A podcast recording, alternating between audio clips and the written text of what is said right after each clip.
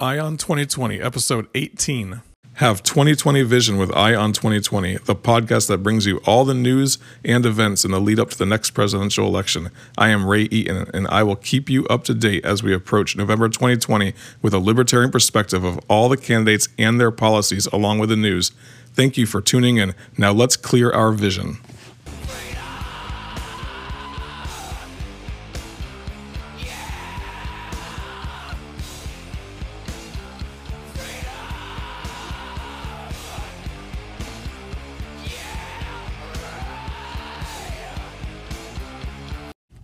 Hello, everybody. Thank you for joining me on Ion 2020. This is your host, Ray Eaton. I appreciate you coming out and listening to me today, uh, tuning in your ears to all of the news and updates regarding this 2020 election that is coming up. Uh, not too soon, but it's, it's getting there, right? I mean, it's January 9, 2019, and we're about a year out now from the uh, the primaries that are going on, starting off in Iowa, and then moving forward. I well, I do appreciate you uh, tuning in and listening to uh, what I got to say today regarding the 2020 election and uh, helping you keep your eyes clear and your vision 2020 with regards to this election that's coming up soon. I, I really do appreciate all of you that are listening on a daily basis now. Seems like I'm getting lots and lots more people that are listening, and uh, it shows that people are interested in what's going to be going on. And we're taking a libertarian perspective here as well. And that's something that I haven't, I really haven't heard any shows lately that are specifically based upon election results from a tw- or for the 2020 election um, from a libertarian perspective, and that's what, how I'm taking my taking this podcast in a libertarian direction now. Uh, I'm going to start critiquing these candidates from that libertarian direction as well on how statist they are, how far they're going to uh, take this, you know, take their statism and you know all their policies and so forth that they have, whether they're good, bad, if I'm indifferent to them, and so forth. And um, I'm just really excited. I really am.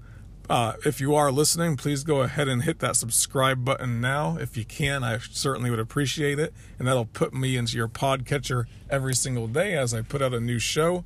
Monday through Friday, and that's what I'm trying to do is work on this so that I'm going to be putting out a new show every Monday through Friday for you.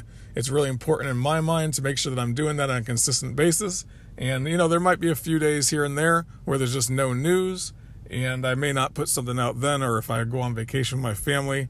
Uh, I'm my goal is I'm going to start planning though. If I do end up going out of town for a week, I'll just go ahead and put together five episodes for you and try to drop those throughout that week as well because I think that's important. Uh, stay consistent, keep this message going because I would like to bring more people towards a libertarian perspective on things. And if I can put these put these ideas out there when I'm looking at these candidates and critique them from a libertarian perspective, I think that maybe some of you might hear those things and think to yourself, huh, maybe maybe this guy has a little bit of credence and a little bit of credibility going with regards to these uh, libertarian ideas. if you're not a libertarian, go and go and look into what libertarians believe in. But I think the very basis of it is this, because a lot of people get confused. They think, oh yeah, these libertarians, you know, they're just for good pot smoking and uh, leave me alone, and I don't want to be bothered, and so forth. That's what a lot of people say that. That's what they think about the Libertarian Party. And you know, there are a lot of libertarians that are like that, right? They just, you know, they're into the pot smoking and uh, and so forth. But but most of the ones that I've heard recently, you know, there's a lot of um, there's a lot of very there's a lot of libertarians out there that are very uh, academic, I guess you'd say, where they're putting out some very good academic articles. That's always been the case, though, since Lysander Spooner back in the 1800s. Uh, you have Murray Rothbard, Ludwig von Mises, uh, multiple people throughout time. You have Tom Woods nowadays. He puts out lots of books that are from a libertarian perspective as well. And you have, you know, well, I mean, and you have the Mises Institute. You have Cato, you know, a little bit softer libertarian group right there. But, you know, these different think tanks and so forth, there's a lot of them out there. And they are putting together really good uh, media information for you with, you know, not just spinning it towards a, uh, you know, let's legalize pot perspective, but hey, let's get rid of government perspective. Let's limit our government. Let's let's know the value of a limited government because I heard this today and it was one of the most interesting things I ever heard actually about it because it says the tighter the, t- the with with the people, the tighter the government puts its grip around the people, right? Um, the the more that which using that metaphor, the tighter the tighter the government puts a grip around the people, which is just saying you know, the more laws it passes, the more it tries to control the people, the more sand slips between its fingers, right? So it forces, even though it's trying to tighten that grip, the sand's going to slip between their fingers. And what this person was specifically talking about was black markets and so forth. So if they make, if they make um, alcohol legal illegal like they did during prohibition, they put they tried to tighten their grip on that alcohol, on the alcohol sales and it's and more and more slipped between his fingers, and then it became a black market for for alcohol, and then you get the crime and the rampant, um, you know, murders and so forth. The crime bosses that are in charge of the alcohol trade. You get those people that rise up in that scenario. So if the government tries to put its grip on anything, you end up having more slip through those fingers the tighter it gets. And you know, to me that that was that's a good perspective, but what I'm getting at is there is a lot, there are a lot of issues that libertarians have beyond just the what a lot of people say is you know the the marijuana legalization and so forth. Those are things that you know look into it. If you're not a libertarian look into it because there's there's lots of good information out there i recommend going straight over to mises.org there's lots of good libertarian podcasts out there as well you have um, if you like a little bit more humor and more fun, you can listen to Dave Smith's podcast. If you like something a little bit more serious and uh, lots of good meat to it, you could you know tune into Tom Woods every day as well. You have Ron Paul's Liberty Liberty Report, very solid guy. Uh, obviously, we all know him as the uh, congressman from Texas that was in the Congress for you know well over 20 years, I believe, and he was a very libertarian-leaning congressman. They used to call him Doctor No. He was a uh, he was actually a uh, a pediatrician, and he delivered m- multiple babies when he was uh, when he was a doctor, like uh, thousands of babies. They say the, nearly the entire town that he lived in in Texas was delivered by him at some point, right?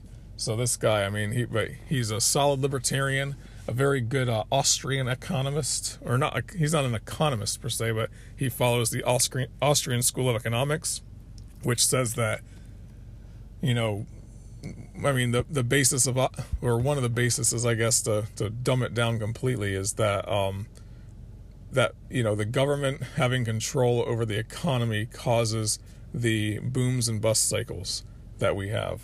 So look into look into some libertarian or some uh, Austrian school economics as well.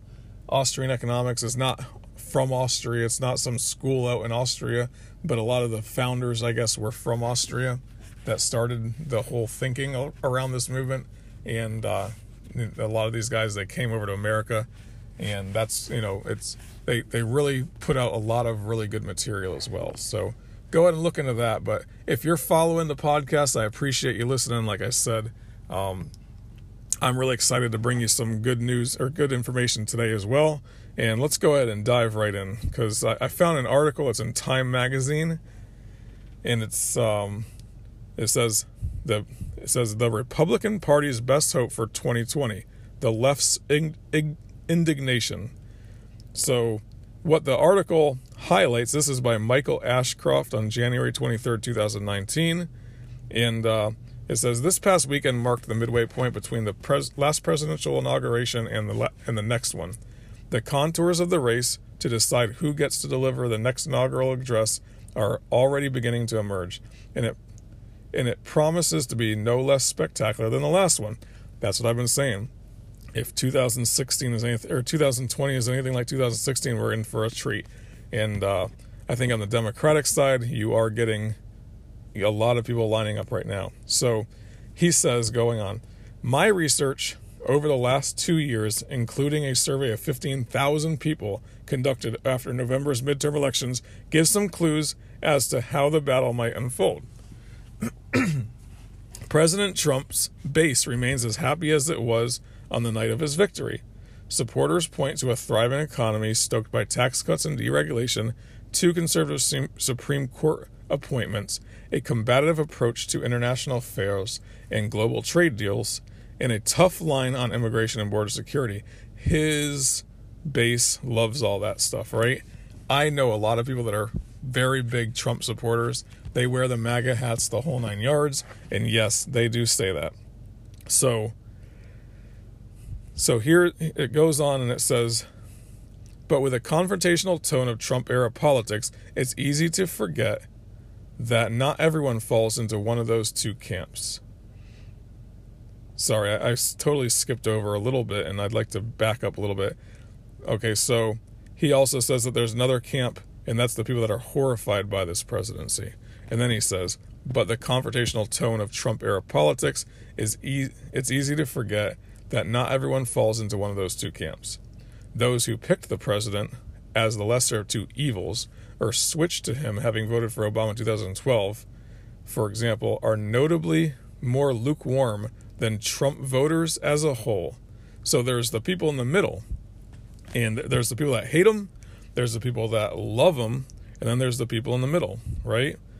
And it says, it goes on and it says, um, and this is what I, this is the main point of the article, which I wanted to get at. And I think I brought this up a little bit before too. He says that um, with all of the people that are extremely hateful of Donald Trump, you have lots of people that are now activists against Donald Trump. And you have lots of young people who, like tons of them, 15% of the electorate that are like big time against this guy, right? They, using Donald Trump's words, big league, they are big league against this guy. They want him out. Now, that's uh, what the article gets at is that the huge amount of people that really hate Donald Trump are going to have a lot of control over the Democratic primaries. So he says our polling shows the impact their perpetual horror at the president's words and deeds is having on their broader political outlook. Within the most liberal groups since 2016, there have been dramatic falls in the number numbers thinking life in America is better than it was 30 years ago. So these people are horrified by what's going on, right? Though they agree very on very little, Fox News militants, that's the huge Trump uh, supporters, and cosmopolitan activists who constitute less than a quarter of the electorate between them share a political zeal and a boundless enthusiasm for voting in their respective parties, primaries. So that means these people are gonna vote in their party's primaries. The activist people against Donald Trump and Donald Trump supporters. So he says at this stage, that is not a preference shared by most voters between the polls, let alone those who grudgingly backed Trump in 2016 but are open to an alternative. So he says there are people that are that grudgingly backed Donald Trump and they're open to an alternative. While they may be uncomfortable with the incumbent, are those Obama Trump voters, moderate GOP leaning subordinates, and independents who could not bring themselves to vote for either candidate last time around, going to turn out for someone the most radical Democrats have chosen in their own image. So, are those voters that are, you know, kind of middle of the road, are they going to vote for that radical Democrat that gets through the primaries? That's the key, right? So, what we're talking about is the Bernie Sanders group, the Ocasio Cortez group, right? Those people are they are are the people that are voting for that type of candidate, a socialist candidate, is the middle of the road people that are going to be the voters the, that are going to make the decision. Are they going to vote for the lesser of the two evils as Donald Trump or a Bernie Sanders? Or will they go back? Will they vote for Bernie Sanders over Donald Trump? Will they vote for a very socialist candidate over Donald Trump? That's what this guy's talking about, right? That the thing that is the most help to Donald Trump right now is the fact that there's these people that have a lot of zeal against him that are going to choose a very left wing candidate. So, the final part of it says this Ironically, then, the right's best hope in 2020 could be the left's reaction to it. That the spiral of indignation that has fueled its activism might drive Democrats to line up behind a candidate, platform, and message perfectly calibrated to drive uncommitted voters back into the arms of Donald Trump. So they're going to line up for a candidate that's going to drive uncommitted voters back into Donald Trump's arms, and that's the right's best hope. That's the that's Donald Trump's best hope for 2020 is that he gets a very left-wing candidate. Now, all of the libertarians are terrified of getting a very left-wing candidate. I've heard this before. But for Donald Trump, that's going to be the best thing for him. Libertarians tend to think the worst, like, oh God, uh, Bernie Sanders is going to get elected and he's going to take, you know, social control and pull a Maduro from Venezuela thing where he just, um, they just start taking over the economy, taking over the oil fields, taking over this, taking over the healthcare industry, and so forth. That's a libertarian's biggest fear. At least in the world of Donald Trump, he in that you know in that extreme world here you got the bernie sanders who want to take over the entire economy and a donald trump who is sort of hands off with a lot of things right i mean you have to give him slight a bit of credit for that from a libertarian front that he's hands off with a lot of things um, he does believe in this border wall idea. He believes that there's a lot of issues that he has that i don't agree with.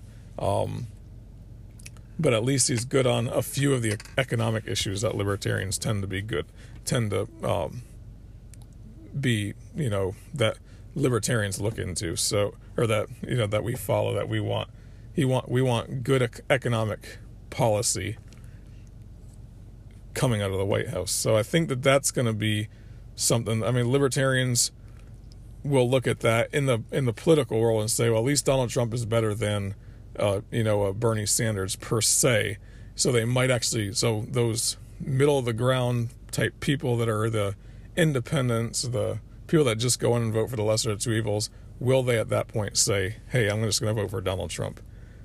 I think that this I think that this article has a huge case. So the last thing he says is even so they may have to choose between a candidate they can celebrate and a candidate who can win. That's saying that the Democrats may have to celebrate you know, have to choose between a candidate they could celebrate or a candidate that can win. So do they go for a Joe Biden? I've been saying that for a while though, right? Is that they're going to need to go for a middle of the road candidate because they're going to have to pull those blue collar workers towards them.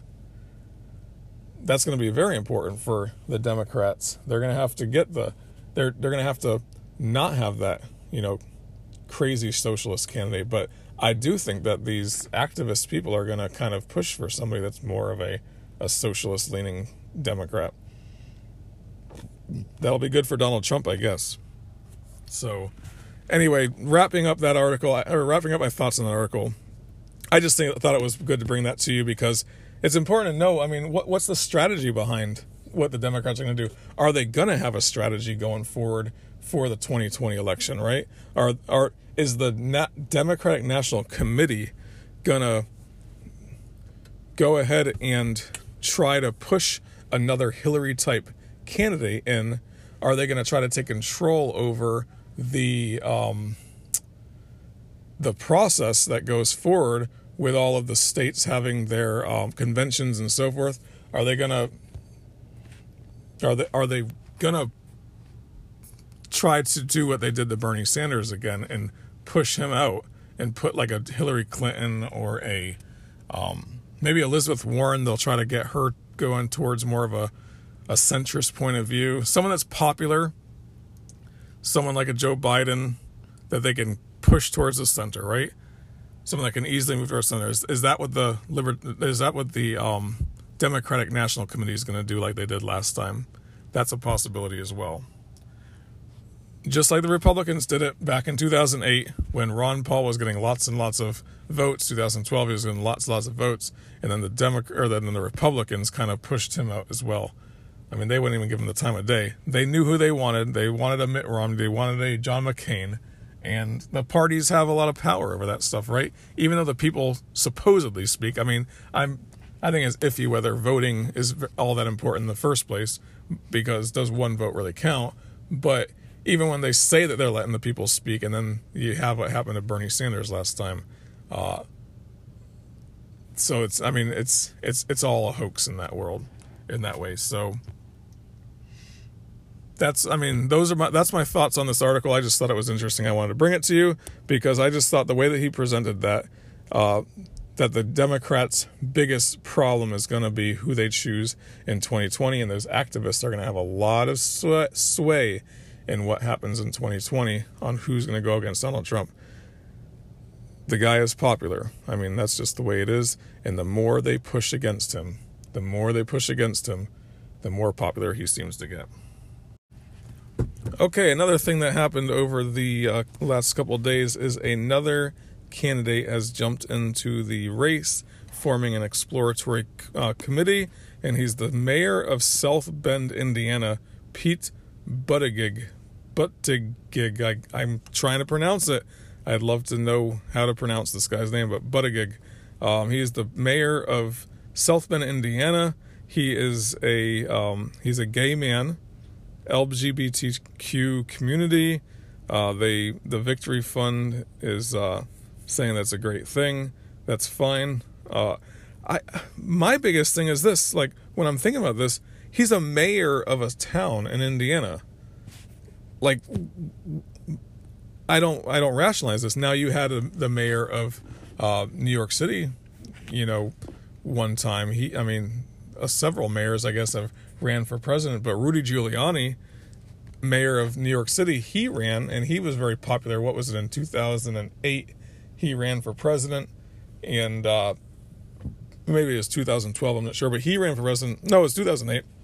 He ran for president, and I don't know if you remember this. A lot of you guys might not have been following politics at the time, but in 2008, every other week there was a new person that was like the most popular person out there to be the president. That was going to be the G- GOP uh, nominee, right? You had McCain one week, Rudy Giuliani the next week, this person next week, that person next week. Like it just changes with the times just based on what someone says. So Rudy Giuliani was huge uh, for like a week or two. Everyone loved him. Everyone thought he was going to be their guy. Uh, you know, but a mayor of South Bend, Indiana, like very little experience. He's a 37 year old guy. Um, not much experience in politics I can imagine. I mean that that's old if you're if you're in the, if you're in their 20s, but you know most of these politicians are in their 50s and 60s. But his thing is is he's talking about you know uh, let's move away from the politics of the past and uh, look towards the future. That's fine. I mean I just wonder how much credibility this guy's going to have as a mayor of a small town in Indiana, right? There's not much going on there. So but in talking up his credentials as a Navy veteran and the mayor of a mid sized Midwestern city, Buttigieg is seeking to carve out a path to the Democratic nomination in a field that is expected to draw political heavyweights like former Vice President Joe Biden and Bernie Sanders. So his ideas is basically that he's going to be the young, cool candidate and it's over. That's fine. Um, he can do what he wants to. He's forming an exploratory committee. He's going to see how much attention he can get, and that's it. But he's a mayor.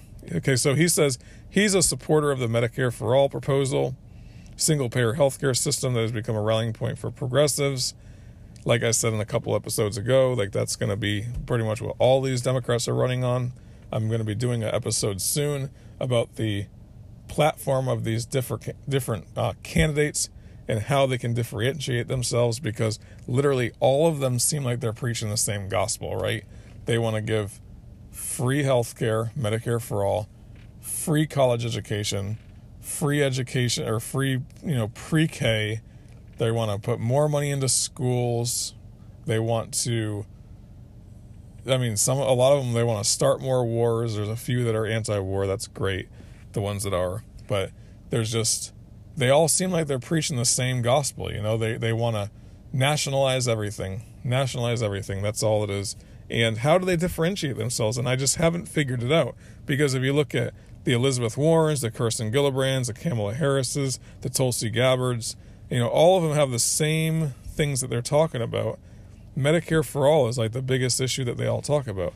but how are they? I mean, there's just no differentiation between them. So I'm going to do an episode and I'm going to try to figure out what their differentiations are, how they're going to talk to the public. Because the only one that I've seen that I like what she's saying and focusing her campaign on is Tulsi Gabbard. She has been talking about making the anti war, pulling away from this foreign intervention, bringing the troops home. She's making that the focus of her campaign. And I love that. I think that that's great. Now I know she's being a Democrat, she's very, has a lot of socialist views and so forth. So those are some challenges I have, but I really think America not going out and killing other people in their countries and doing what they're, you know, doing what they do I really think is important. That's one of the most important issues out there right now. And uh, so I, I, like what she's saying. I like the fact that that's going to be at the forefront of the campaign. Now, it might force a lot of these other Democrats to do the same. And I said that in the past on another, another episode. I said that having her, even though she's not going to be a popular candidate, she's just a congresswoman. She probably doesn't have a huge leg to stand on in getting elected. But if she makes it the forefront of her campaign, at least it'll be on the debate stage. And then the Democrats can respond to it. And also, President Trump will be forced to respond to that. And he's been, I wouldn't say the best on this whole issue of foreign intervention, but he has made some positive steps in the right direction. So that's good. Now, this whole idea of Venezuela in the last couple days, and not you know not recognizing their president right now which whether you think he's good or bad or not it does put a lot of political sway into that country it forces a lot of people or it puts a lot of people in a position where they think that they could stand up to this guy Maduro because President Trump in the United States will not recognize that government but they're recognizing another government. So it's going to, it, it really puts us in a position where are we really looking at regime change in Venezuela? So my point is, I'm not happy with his decision on that. I really am not. It's not our decision what to do in Venezuela. None at all. Um, I mean, are we? I, I just think it's a bad issue that that he put us that that he's gotten us involved in with that. Um, we don't need regime change anymore. We need to pull back. So, but at least those th- those issues are going to be at the forefront of the campaign with a Tulsi Gabbard in the campaign with a few other you know anti-war Democrats out there as well. So, I but regarding this mayor of South Bend, I I mean he's forming an exploratory committee. That's great.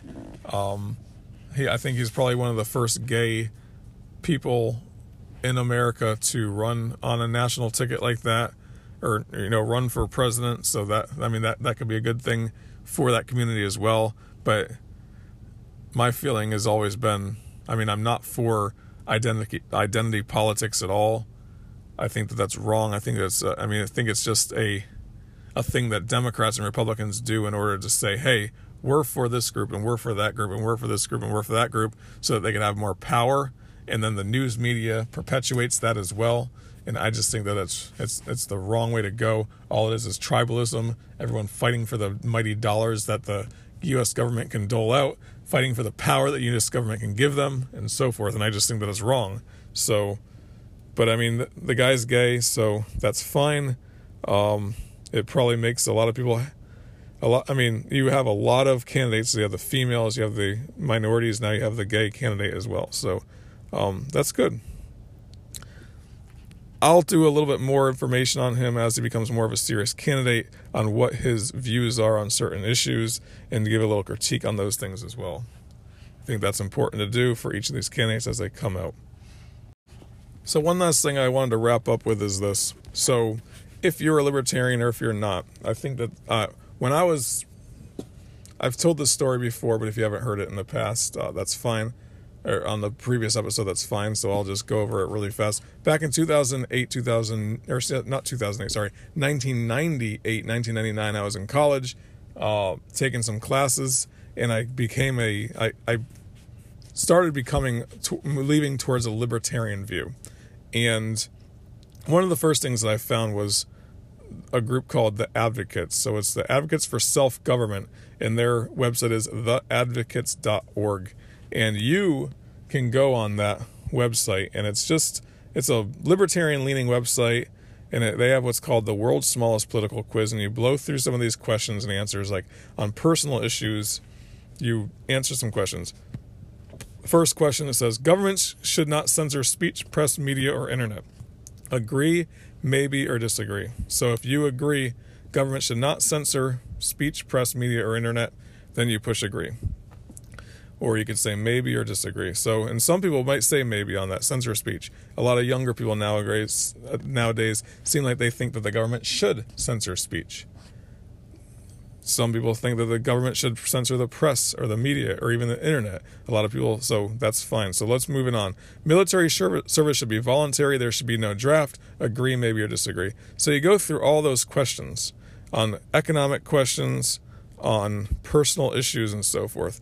And then when you push calculate my results, it'll give you a, li- a, a little triangle that'll kind of show where you're at within the political spectrum. And if you fall in the libertarian group, then it might be worth looking into it.